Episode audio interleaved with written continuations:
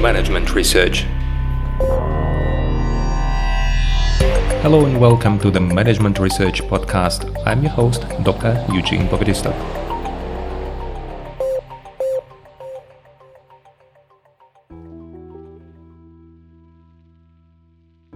Hello, everybody.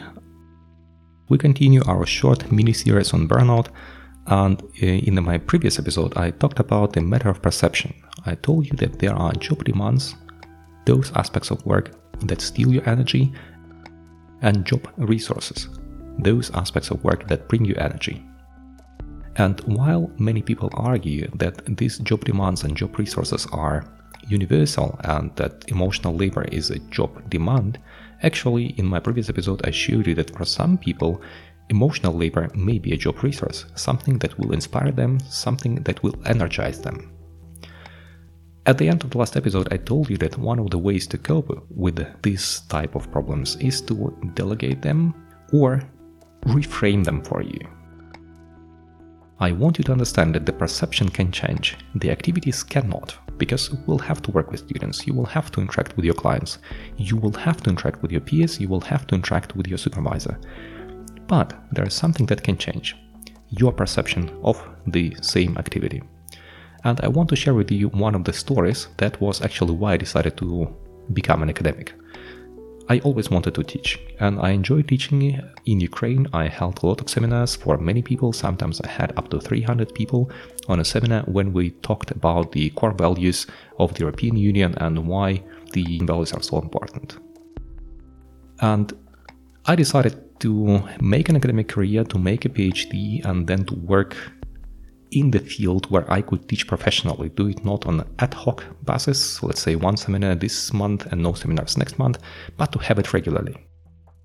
When I started writing my PhD, I noticed that the only thing that matters is the research. And you have to publish, you have to make investigation, you have to conduct your experiments, you have to collect data using surveys, and so on.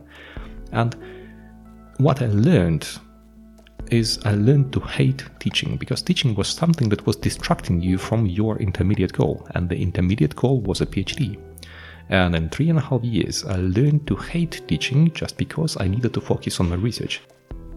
Anything that was not related to my research was distracting me from research, and teaching takes a lot of time, as many of you know. You have to prepare a lecture, you have to hold the lecture, you have to grade assignments, you have to probably enter all this information into information systems of your university, whatever system you have. And this was something that was very distracting. And then, after I used to work at the University of Applied Sciences Neu-Ulm and then at the Frankfurt School of Finance and Management, I noticed that some people really enjoy teaching.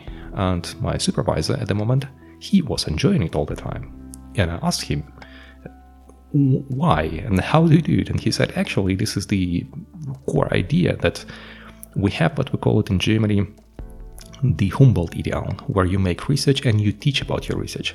This is the great idea that you have to combine both. You have to be a good researcher, but you also have to be able to transfer this research, this new knowledge to people, to your student who really want to learn it and who have to be successful next years. And he said that without teaching, it's like uh, sailing without wind, it makes no sense. And what helped me, now I'm going to the end of the story, that I started thinking about the process differently. And I started really thinking about why does my colleague understand it differently? Why does he perceive it differently? What is different in his head? And the more I thought about it, the more I started coming back to what I initially had, to this loving to teach and being interested in teaching and being interested in interaction with students. And now I am at a different university and I received the full professorship, so it means my contract will not be terminated. And I suddenly understood that teaching is really cool and you can do a lot of stuff, but you have to combine it with research because teaching without research is teaching old stuff, and making research means that you have to do a lot of new things. And combining this will allow you to know new things and transfer this new knowledge to students who will apply it in next years in their life and who will hopefully become successful and prosperous in next years. What I want to tell you with this that one of the ideas how to change your perception is to talk to somebody who enjoys the same task. Understand this person, try to see why this person enjoys this task. What is then different? The more you think about it, the more you understand this person, the more you will notice that you also love it. My next suggestion for you is to understand that many struggles we, we face in our life are just a game. You have to provide an A plus publication. It is nothing but a game. You play against the journal, you play against the reviewer, you may have a great idea, but you have to sell it to this journal. You have to learn how to phrase, how to frame your idea. You have to learn how to phrase your article because there is something like specific wording. They need to know that you write in their language, and this is like a kind of game. Okay, let's try to find it out. How do I have to write it? How do I have to present it? What kind of framing is the most fitting my research? And the more you think about it as a game, the less you get disappointed with immediate loss, because sometimes you get rejected. And by the way, if you go to any good journal, it is highly likely that you will be rejected, because the percentage of paper that are accepted by the top journals, at least that go into R&R, lies by about 5%. So there is only 5% chance that whatever your idea is, that you will land there. It can be different things because of which your paper has been rejected. And this is a part of the game. You have to discover what were that, these things. You read through the review and you take it not personal, but you try to understand the rules of the game. Why did they write it? What do I have to do differently? Is it about the words I'm using? Is it about the framework I'm using? Is it about the theory? Maybe they're looking for something that I couldn't offer them. Maybe there is a better theory. Maybe it is a newer theory hey, one of the reviewers writes you that you have to look for this paper. Maybe he, this reviewer, is the author of this paper and he just wants to be cited. Maybe it is a great idea to develop your research and add something new. If you start perceiving this as a game, whatever it will be, you will start enjoying this process and you will get a bit relaxed and also motivated and the things that were highly exhausting and Believe me, the first review is the most exhausting thing in your life because it was the work of your life, the best manuscript you developed, and suddenly you get some negative review. All of a sudden, it becomes not an exhausting event but in gameplay. Okay, they made their move. Notice my move. Is it R&R? If yes, then I can write it and send it back. If it is not, then I have to find a better journal. And I have to do all the stuff they suggested, because it will make my paper better, and this paper will land in a better journal.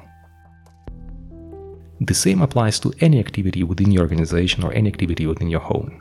Whatever you do, it can bring you fun if you perceive it as a game. It can bring you a lot of stress if you think that it is a struggle that you have to overcome and if you think about why me?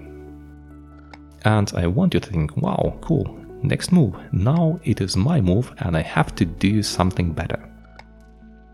So, with these two suggestions, I hope you can change the perception of whatever you do and change your job demands to job resources and also prevent burnout in future and also make your life bit comfortable within the team or within your firm or within your family, whatever applies to you. I wish you all the best. Good luck with your burnout prevention. Good luck with your research. Good luck with your work. Good luck with your family. I'll see you in the next episode. Bye bye.